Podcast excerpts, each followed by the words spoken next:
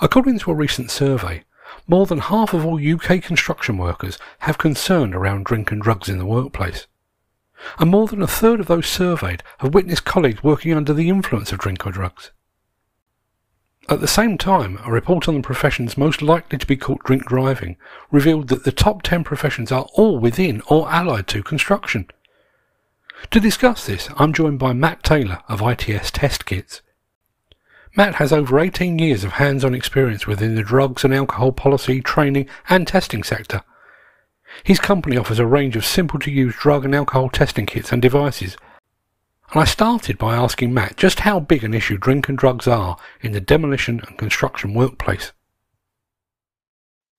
I would suggest that um, the construction sector is by far the biggest sector where drugs and alcohol is an issue um, to to the employees. Um, if you have a look at uh, a recent survey conducted by the Considerate Constructors Scheme, uh, it found the majority of UK construction workers are concerned about how drugs and alcohol affect their workplace. It included over 1,200 participants, found that 59% of them have concerns or issues related to drugs and alcohol. Uh, 35% of workers have witnessed their colleagues working under the influence of uh, drugs and alcohol. Um, I think some of there's some very interesting facts out and about. I'm not going to bombard you with stuff, but uh, some really um, sort of interesting figures are around sort of drink drive figures uh, and the professions that are most likely to drink drive. And the top 10 are all in the construction sector. So you've got number one, plumbers, number two, builders, number three, ground workers, number four, labourers, number five, roofers, number six, scaffolders, number seven, plasterers, number eight, landscape gardeners. Number nine, construction workers, general. And number 10, bricklayers. And considering that 28% of people caught in the UK drink driving are on their way to work, that should give you an issue uh, and a, a, sort of idea of where we are um, with, with that, Mark. It's scant consolation. Obviously, this is a demolition podcast or a demolition show pre- predominantly. It's not a great consolation the fact that, that demolition didn't actually come up in that list. But you, have obviously got some st- statistics in front of you there. Yeah. And looking specifically at drugs here, are the stats pointing towards recreational drug use, or is this? Are we talking about harder drugs, or is it the full gamut of, of, of drugs as well? Okay, well, it's it's again how you define recreational drugs. Mark, um, you know, alcohol is a drug, and it's um, very harmful, and it has the ability to um, harm people way more than some of the illegal drugs. But we've also got to include prescription drugs into the mix as well. So when we talk about drugs, we talk about uh, illegal drugs, so things like cocaine, cannabis, heroin, amphetamines, methamphetamines, um, ecstasy, that type of thing. We've also got legal drugs, so prescription and over the counter medication. So that could be opiates, cocodamols, codeines, uh, dihydrocodeines, that type of thing. Uh, and also especially coming into flu seasons, um, you know, where people are taking night nurses and cold remedies and that type of thing. Uh, these all have an effect. We also then have another gamut of um, of drugs which are based around what we would call novel psychoactive substances. They used to be called illegal highs, but things that are can uh, still um, cause impairments while in work the majority of um, positives that we see within the construction industry tend to be alcohol, cannabis, cocaine, um, and uh, ecstasy or um, amphetamines. That would be the illegal drugs. However, there's a huge amount of uh, opiate use, painkillers, basically, within the construction sector, specifically when you're coming towards the colder months. And it's understandable when people are under pressure to work, they don't work, they don't get paid. You know, they might very easily self prescribe um, and you know take more opiates than they should be doing. Yeah, we're not in the same league yet as America. In America, we call it Pharmageddon, um, which is essentially a huge opiate addiction. But when people are, can get hold of prescription medications very, very easily uh, through the black market, you can go on the internet and be uh, prescribed these things or buy them off friends or buy them on the black market. Yes, they are a problem. You know, coming back to where we were talking about the dangers, you know, statistically, a construction worker is six times more likely to be killed at work than somebody else in the industry. So when you mix the risks involved in working within that industry together with something that can cause impairment, being under the influence, whether that be drink, drugs, or tiredness, or stress, or whatever it might be, uh, it's only going to expand and impact further, um, you know, the dangers involved. But um, when we're looking at prescription opiates, it tends to be in America, they've got very much uh, an opiate um, sort of addiction problem uh, as, a, as a middle class problem. Um, in the construction sector, we tend to see people using it as a painkiller for what it's required for, but self-prescribing and using more than than their prescribed dose. So quite often it's an education thing to sort of say, look, you do realize that prescription medication can cause you impairment. So if you look at being stopped by a police officer on the roadside, there is no difference between something that's illegal or legal. If it's impairing your ability to drive, you can be arrested and charged for that. And it's exactly the same in the workplace. Um, you know, and a prescription medication a glass of alcohol, which is legal, uh, you know, has the same effect, or if sometimes worse, than perhaps you know uh, a toke of a spliff or something. We've got, we've had a few more questions in here, um, and I'll I'll go to one from our friend Peter Haddock first off. How do you actually test for all these different drugs? Uh, uh we, we, will come on to exactly how your test kits work a bit later on, but I think that's a valid a valid question at this point. How do you test? Okay, so there's two things you need to understand and, and realize about drug testing. Uh, so, firstly, drug testing can't give you all the answers. Just because you pass a drug test doesn't mean you're not using drugs. It could just mean you're not using the drugs that are being tested for on that, specific drug test. Um, you've also got to realize that drug testing uh, comes in two parts. So, there's a screening element, which is the cost effective, cheap element uh, and that's really casting out a, a, wide net and seeing if something may or may not be present. And that has a high degree of accuracy. Um, but it's not 100% accurate. Um, if you then find something in that sample, so that could be, I don't know, uh, traces of cannabis, for instance, at that point, we wouldn't call it a positive, we would call it a non negative or a presumed positive. And that's for the reason that bit there is not legally defensible on its own. So you wouldn't want to be taking disciplinary action based on a screen result, whether it be a laboratory screen or a point of care screen, and we'll come to what those mean a bit later on.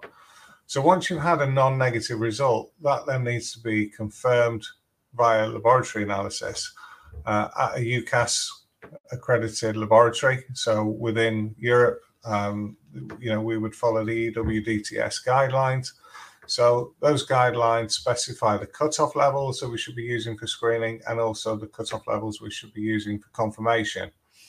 Once we get a result back from the lab, that will then give us uh, a legally defensible result. And that might be positive due to medication declared, positive due to medication not declared, positive due to a presence of a, an illegal drug or um, metabolite in the system, or it could be uh, a number of other reasons. It could be obviously come back as negative as well.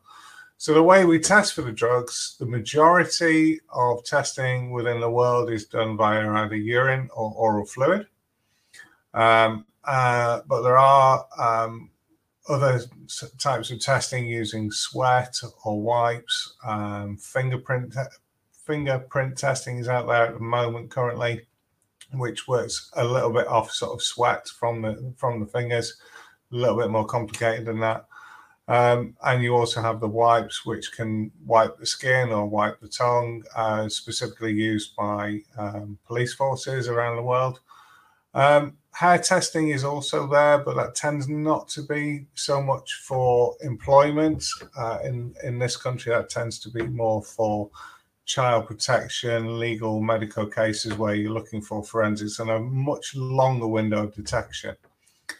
So I come to that point now, window of detection. You're asking how, how you normally test. Uh, and if you just look at urine and oral fluid um, predominantly, urine has a, a, longer window of detection for drugs or their metabolites, and that would tend to be between three and five days post consumption. Um, there is a difference with cannabis within urine uh, because cannabis is fat soluble and metabolite.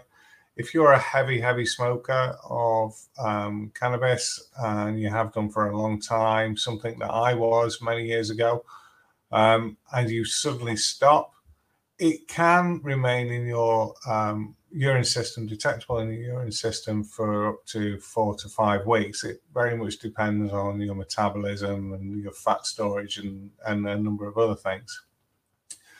When we look at oral fluid, and we call it oral fluid rather than saliva, some people call it saliva testing, but there are other fluids within within the mouth that get uh, picked up. But if we look at oral fluid testing, realistically, that's sort of 12 to 18 hours post consumption up to 24 hours with some drugs, but but much less with others.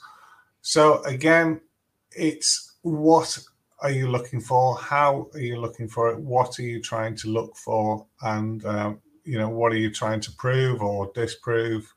Um, and that's why it's it's very important for you to to talk to somebody and and realize what you're testing for, why you're testing for it, and what it actually shows you but also what it doesn't show you as well, if that makes sense. No, absolutely. I mean, one of the things that, that always sticks out for me is, you know, if, if somebody's had a drink, you know, you can generally smell it, or, you know, they might be a bit staggery, a bit slurred of speech and that kind of thing. A lot of drugs, you don't get any t- real telltale signs, do you? Are there any signs that, that employers and fellow employees should be looking out for? Yes, there's plenty. It's something we cover in uh, one of our very popular training courses where we look at spotting the signs and symptoms. But just coming back to what you were saying there, Mark, uh, and this is something I cover in, in the training. Um, most people would be able to tell somebody who's under the influence of alcohol because most people have been drunk themselves. So you can pull on personal experiences. You can say, well, I know they would smell of alcohol. I know they would be slurring words but somebody slurring speech, having problems with um, um, motor skills could indicate an underlying health issue. The other thing that you need to also consider is most people might be able to pick up somebody who's come into work drunk uh, or morning after somebody that's drunk at work, that type of thing. But it'd be very difficult for them to pick up somebody with an alcohol dependency or, or addiction. So somebody that's an alcoholic uh, is very, very practiced at being able to hide and disguise the signs and symptoms, whether that be chewing gum, whether that be, um, you know, um, eating mints. Uh, they would walk and talk and function very, very normally, in inverted commas.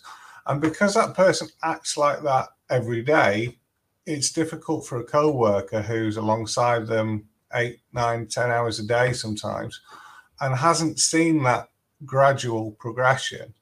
But it's often sometimes easier for somebody from the outside coming in and seeing the dramatic changes between maybe seeing that person three, four, five months ago and now seeing them. When it comes on to drugs, uh, each type of drug, whether it be a stimulant uh, or it be a sedative, etc., etc., will will cause different types of signs and symptoms.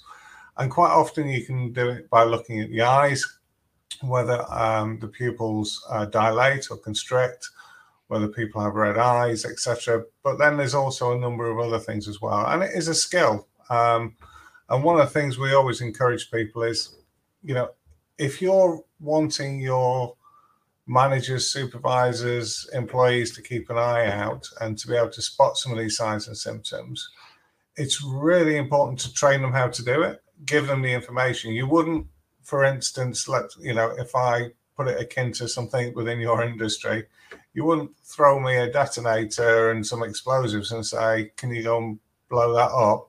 I could probably do it, but I'd probably get it wrong. So it's really, really important to give people the knowledge to be able to take um, legally defensible, but also responsible action. So, what do I do? When do I get a second opinion? What are the tools available to me if I do suspect? How do I do this? And how do I do it in a way that supports both the employee and the employer? The COVID has absolutely impacted the um, drinking habits and patterns and volumes uh, around the globe, not just in the UK. Um, mental health is a huge impact, uh, specifically within the construction sector. And it's one of the things that drives the use of drinking drugs. I would suggest the two things that really drive are the driving factors within uh, consumption within um, within the construction industry would be mental health and also pain. Um, you know, those two things people are are using drink or drugs as a crutch to try and support them. COVID itself uh, has caused more stress, more issues. People worried about their jobs, and when people worry about their jobs and stress, and and, and perhaps start suffering more from mental health, it does have an impact, and they will consume more. So yes, drink and drugs consumption has increased dramatically during um, the COVID, during this last year, really, uh, and specifically during lockdown. Um, people are drinking earlier in the day. Um, people that are working from home or furlough, they're getting into habits and then having to go back to work. So they may go back into work with a problem that they didn't have pre COVID. And that might be, well, I'm working from home, so I'll, I'll smoke a few spliffs during the day and just chill out and relax, and nobody's going to know. Or it could be I'll have a a glass of lager, a glass of wine, or whatever it might be. Uh, you know, I was a um, I was a, a, large consumer of drugs within the sort of nineties, um, and one of the things I would say is drug use is far more prolific than people possibly I would suggest that um, the construction sector is by far the biggest sector where drugs and alcohol is an issue um, to to the employees.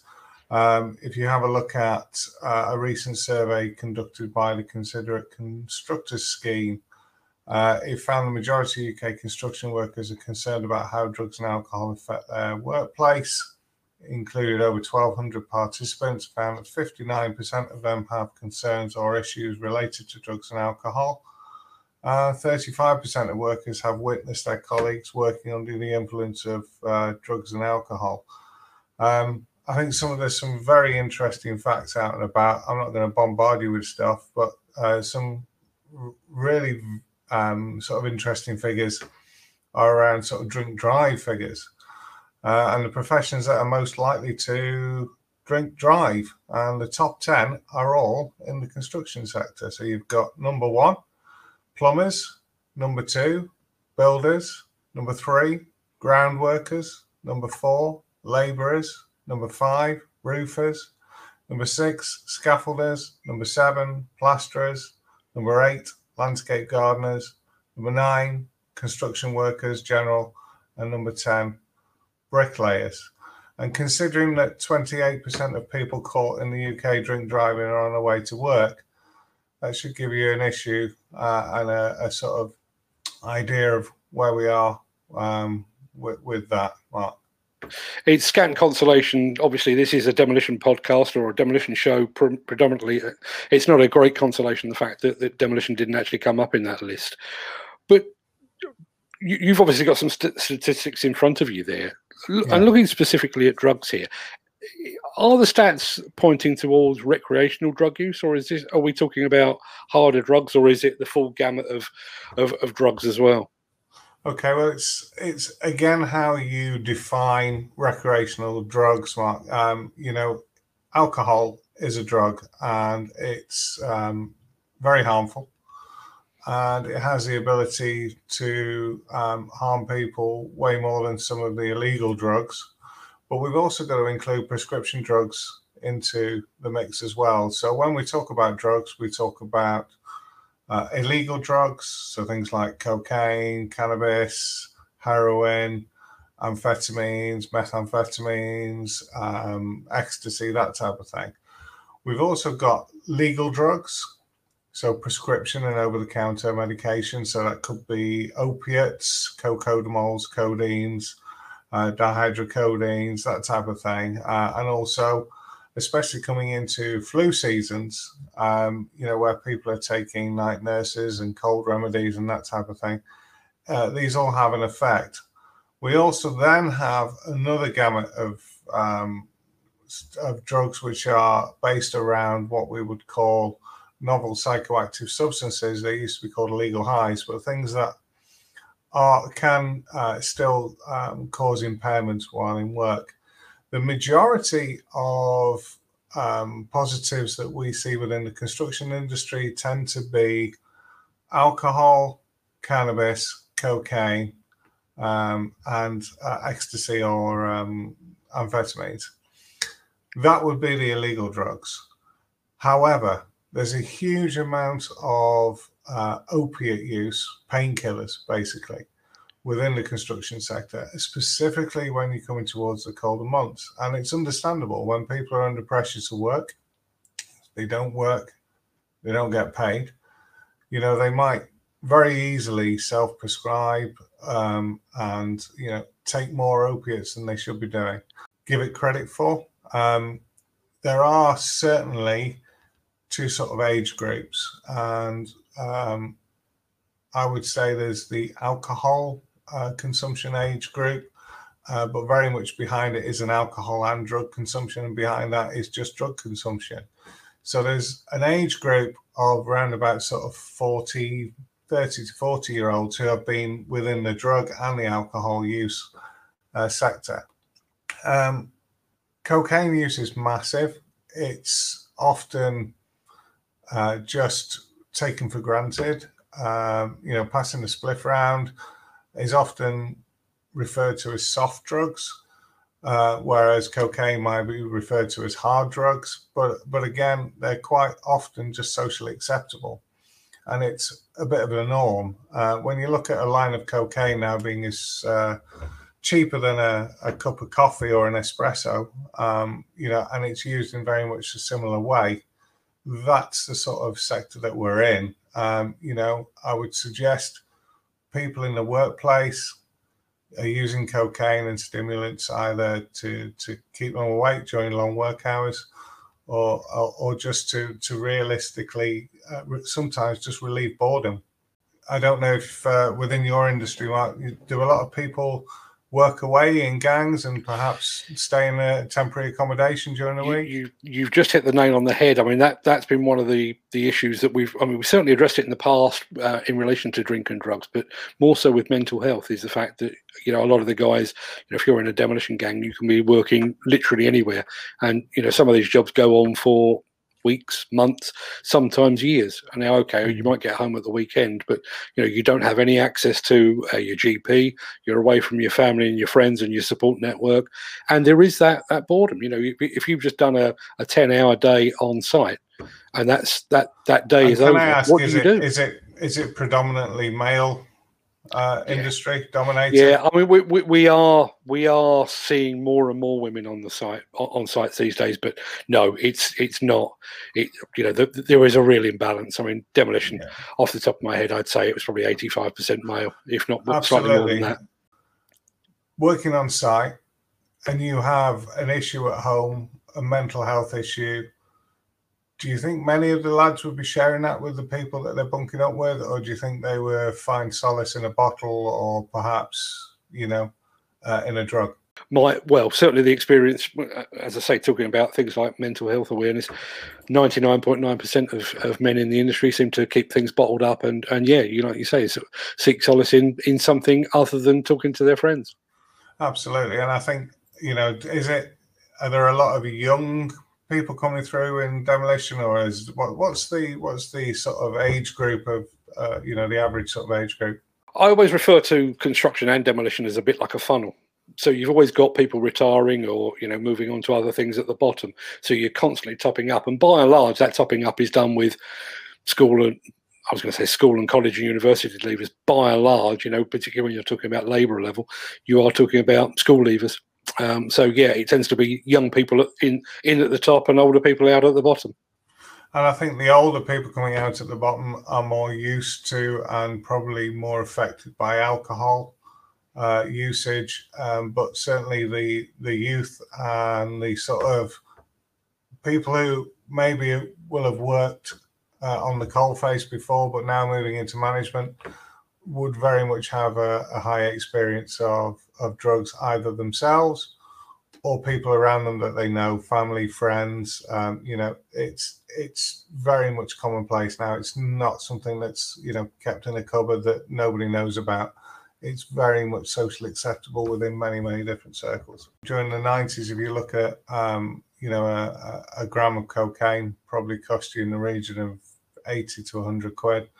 You could probably pick that up. Okay, it's not going to be as high a strength or possibly even a complete gram, but, you know, you can pick those up for 30, 35 pounds a gram.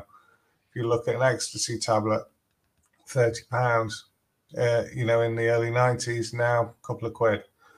So it's actually cheaper than alcohol as well. And, and that's the other thing you've got to consider is, you know, sometimes it's less easy to detect. Um, you know, if, if, you're having a drink, you can smell it on your breath. Uh, coming back to something you said before, Mark, you know, if if your managers and supervisors are not competent and confident in the ability to spot the signs of symptoms, they're just going to let it go past. They're not going to know. And, you know, the people that are using drinking drugs know that. So they know what to say, they know how to behave so that they don't get caught. Assuming that an employee does test positive for, and let's let's be specific about drugs in this instance. Um, it's not just as straightforward as they've tested positive, therefore it's a, a dismissal, is it? It's um, you know, it's a lot more complicated than that. I mean, my understanding is it's got to be written into their terms of employment um, and that kind of thing.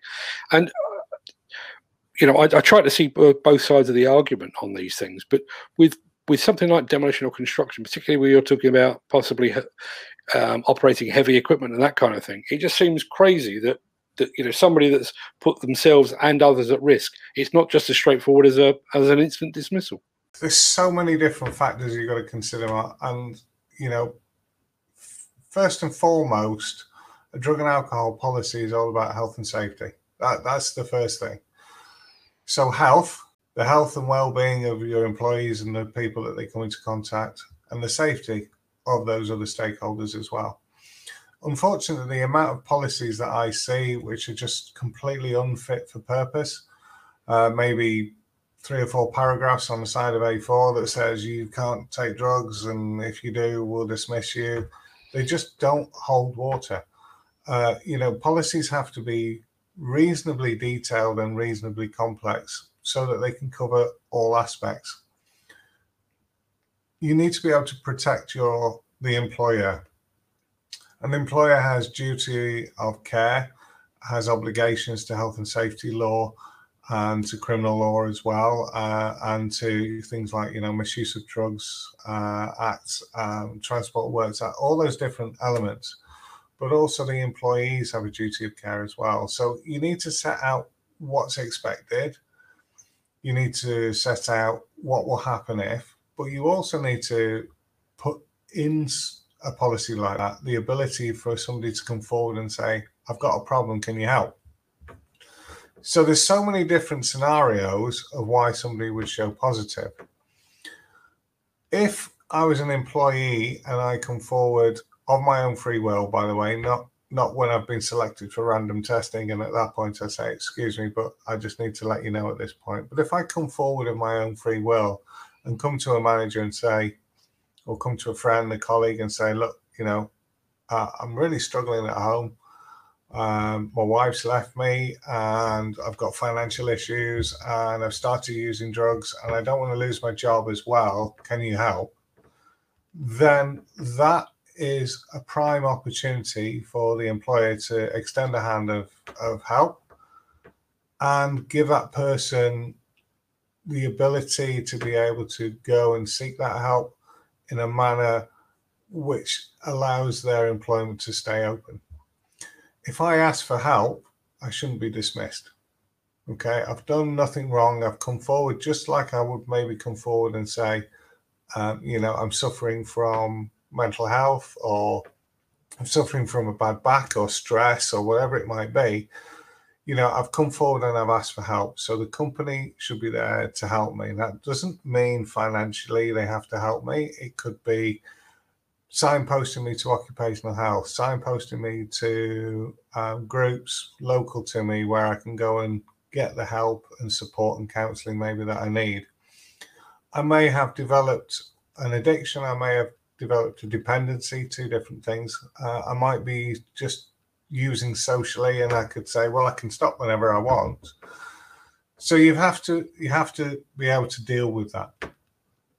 If I have an accident on site, and in the policy it says you do with cause testing, for cause testing. So after an accident, incident, uh, near miss, um, or where somebody has suspicion or reason to believe that I may be under the influence of drink or drugs, and I test positive. So I've been tested either via urine, so it could be a, a urine test like that. So pee into the pot, and it gives each one of these strips here is a different drug, and that would then indicate that's a screen result. And you've got the same with a with an oral fluid kit here as well, where this one tests for six different drugs. And that screen is a non-negative. It then goes to the laboratory and it comes back and says, yes, we found cocaine in the system over and above the prescribed limit, the cutoff limit you then need to have that stated somewhere in the policy that says if somebody returns a positive result, what's going to happen? Are they going to face disciplinary action?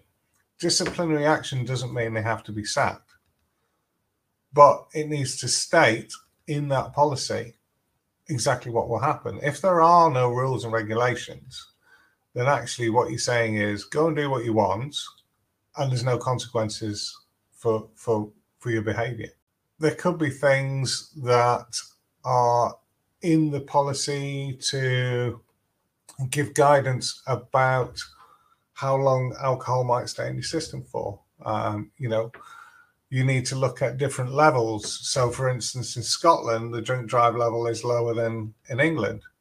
And if you have a company, an English company with a policy that gives the English limit, who's now working in Scotland, they need to be aware of it. So you have to think of all these different aspects. The policy there is to give people knowledge of what can happen. So it should cover every possible eventuality. When do I get tested? Am I pre-employment tested? Am I random tested? If I am random tested, how how are people selected? What will happen if if I want help? Where do I get it? what will happen if I ask? Is it confidential? Uh, what happens if I, um, you know, get pulled over by the police and lose my license through drink driving? Do I have to declare that? What if I'm in a company van? Am I insured if I'm covered, if I'm driving while under the influence? All these different aspects need to be in there. So you'd have a policy, but you'd also have a procedures um, document the procedures document really is there for the stakeholders to be able to take responsible and consistent action. So everybody's singing off the same hymn sheet. So you don't get one manager who goes, well, it was just cannabis. I've known the lad for 20 years. You know, let's treat him differently from the lad we sacked last week for doing the same thing. So consistency, legal defensibility, all these things are there, but they're only there if you define them in a policy and procedures document. I guess the the obvious question here is where does your company slot into all of this? What what is it that your company actually does? Okay, so I've been working within the industry for practically 18, 19 years. Uh, I sit on some um, world leading um, forums as well and help organize some of those forums across across the globe. Uh, there are many companies that offer drugs and alcohol testing, services, policy, and everything else. Um, you know that can be sending people out to do the testing. It can be just selling kits. It can be providing laboratory services. It could be the whole gamut. You know, we're finding a lot of occupational health companies have bolted on drugs and alcohol testing as another service because they're there doing maybe lung function tests or a sort of fitness for work tests. And they say, well, you know, while we're here, we can do a drug and alcohol test.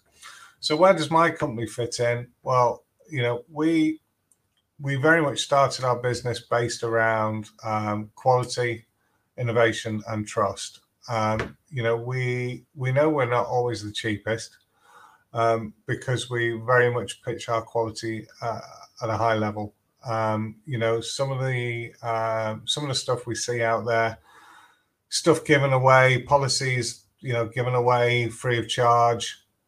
Um, you know, I always well, something my mom and dad always said to me. You know, something that's free always comes with a, a caveat. So, um, you know, copy and pasting stuff off the internet, um, borrowing your, your your friend's policy from a similar company. Always, always, always look through it and make sure that it it's fit for purpose and bespoke to to the purpose that you require it to be. Our company provides policy, uh, training, help, uh, support, education. We also sell um, drug testing equipment, um, and that whether that be breathalyzers. So we focus very much on home office approved breathalyzers and what we would call um, equipment which were, would meets the European workplace drug testing guidelines. Um, there are other companies out there similar. Um, there are other companies out there, um, you know, that do more and some that do less if you're wanting to find out more information, you, are either looking to revamp your policy, write a policy, introduce a policy, come and speak to a company like ourselves or somebody else and get some expert help.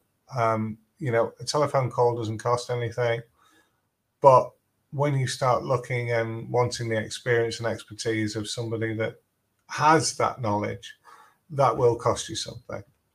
So, you know, if I was to offer a free policy, the only reason I'm going to offer a free policy is if I'm going to, um, you know, recoup the money some other way because every, policy should be different. Um, kits should be fit for purpose. They should be high quality with a high sensitivity, specificity, and accuracy. Are they using the correct cutoff guidelines? So, um, for instance, there's a lot of drug testing kits which are manufactured for the mass market tends to be the USA mass market, and they tend to use higher cutoff levels than perhaps you would expect to use in, uh, in Europe. So the drug testing kits that we use tend to have those lower cutoff levels, more akin to the European Workplace Drug Testing Society guidelines. Men don't particularly like to share. I, I think there's also a degree of we don't like to get people in trouble as well. Um, do you think people are reluctant to out a colleague? My guess is going to be yes, they probably are. Again, coming back to what we were saying, there's there's training and there's education, uh, two completely different things. So what we should be doing is training the managers and supervisors how to spot the signs and symptoms, what to do, how to do it, how to do it in a responsible and legally defensible manner, how to follow the policy. Uh, word by word to ensure its consistent approach is, is led. Education should be for the masses, it should be for all employees. And part of that education should be education, not propaganda. Standing up in front, so having a health and safety manager standing up in front of a team of lads and saying, Thou should not take drugs, do not take drugs, just say no, it doesn't work.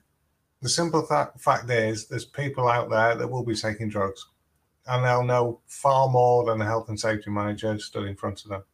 So it just sort of goes over the top, falls on deaf ears. I've heard it so many times before. I'm not going to bother listening. Nobody's ever caught me before. I know how to pass a test. I'll just use Jimmy's urine rather than mine. Um, you know, all these different aspects of how they've got past before because the company that employs them doesn't really know what they're doing and has, has, has sort of taken a bit off the internet from here, read a little bit about there, and sort of gone, okay, well, we can do this, and and they're not actually doing it properly. Educating the workforce should be inclusive of things like, okay, if I'm caught, what are the implications? So, firstly, the implication should be well, actually, if you're consuming drugs or alcohol, you'll come to work uh, under the influence of drugs and alcohol. And don't forget, under the influence can also mean being hungover, um, you know, because that has a massive uh, after effect on on people's performance and work. You know, what does it mean? Well, it means I could kill myself. I could kill somebody else. So actually, one of the the least impact things is I might lose my job if I'm working with a gang of lads and I know one of them may be using drugs, I think was it Peter that asked that question? Mark? It was, yeah, yeah, yeah. Okay, so Peter used the term outing, and that's the issue. It's educating people that actually it's not grassing people up. What you're actually doing is supporting your work colleagues. So by encouraging them to go forward and ask for help, they're not going to get sacked sitting down with them and saying, "Look, I've noticed you're smelling of alcohol, Matt. Uh, is there any issues? I think we need to just go and tell somebody you've got a problem, or why have you come into work like that?" And by surrendering yourself voluntarily, then disciplinary shouldn't come into it. Certainly, losing your job shouldn't come into it. The problem being is if you turn a blind eye and you don't out somebody, what's the worst that can happen? Okay, so the worst that could happen is that person doesn't go home tonight. And you didn't say anything. So who's responsible? Obviously, you and I are speaking mid lockdown. I've just been watching Boris Johnson uh, giving an update. So we, we are very much mid lockdown. And your company is now looking at an instant rapid test for COVID 19 as well as the drink and drugs testing as well. Yeah, absolutely. Well, um, you know, we don't just do drink and drugs, uh, drugs and alcohol testing. We do health and well-being testing. So, when COVID came along, and we were asked by a lot of clients, "Can we do the testing?" It was a natural progression. So we we invested an awful lot of time and money into training ourselves and educating ourselves around virology and the uh, the way uh, COVID nineteen can be detected both accurately and inaccurately. We've are working within the COVID testing now since probably about February, uh, and we've just uh, literally um, this uh, this last week um, are introducing to our clients a, an instant COVID test. So it's a, what we call a lateral flow test. So it's very similar to a drug test, um, and it gives a result, a highly accurate result, um, about 99% accuracy, um, 100% um, uh, sensitivity, 97 points on uh, specificity. Uh, again, if people want the information, by all means come through yourself, Mark, or come to me directly. It's not a problem. Um, but these tests are a cost effective way of um, screening the workforce. Are they as accurate as a laboratory test? And the answer is no. Okay. But then a laboratory test would cost you 100, 120 pounds a time, uh, which is not cost effective when you're having to, to, to screen lots of people lots of times. So having a very cost effective uh, but highly accurate and instant result, which you can then act upon, I think, and I truly believe is a game changer. And one of the things that our company uh, decided when COVID came in was if we're going to go into COVID testing, we don't want to play at it. So there was there was a number of elements. A, can we do it properly, and can we do it well? Because that's what we're renowned for. We don't want to let customers down, and we don't want to let um, you know potential customers down either. But also the other thing we decided very much so was that we weren't going to price gouge. We were not going to be one of these companies that made reams and reams of profit out of pandemic there's nothing more we'd like to see than getting people back to work because actually that's where our business is. If people aren't in work, then drug and alcohol testing is pretty irrelevant. If people aren't on site and they're all sat at home, drugs and alcohol is irrelevant. So it's really important to us to play our part. And we decided that, yes, okay, you know, we're not a charity. We have to cover costs and we have to make a certain amount of profit. But we're certainly not a company that's going to price gouge. We know companies that are charging four, five, six times even uh, more for these kits because they're novel, because they're new, because we know people are going to want them. Um, and the demand has been fantastic. To be honest with you, it really is good. Um, I must caveat it with they're for professional use only, so we can't just sell it to anybody. Um, but you know, we have a, a, massive amount of our customers who have occupational health support. And with the occupational health support, they're able to provide the, the screening uh, in a, a, cost effective and rapid way. Um, you know, what's better than being able to screen some people who are on site, uh, you know, on a, on a Monday morning and, and give everybody a, you know, a clean bill of health for that day. Um, you know, it gives both the employer and the employees comfort. Um, it, it, helps them with the safety. Some people may or may not want to know. Um, we also do it in conjunction with a, an antibody test as well, but that's that's that's by the by. So um, yeah, we are we are heavily involved in COVID testing. We also provide a number of testing um, locations uh, for one of our uh, large customers, where um, we do uh, fit to fly um, testing, which is a full back to lab service, uh, and provide uh, the sampling for, for them as well. Um, that's dotted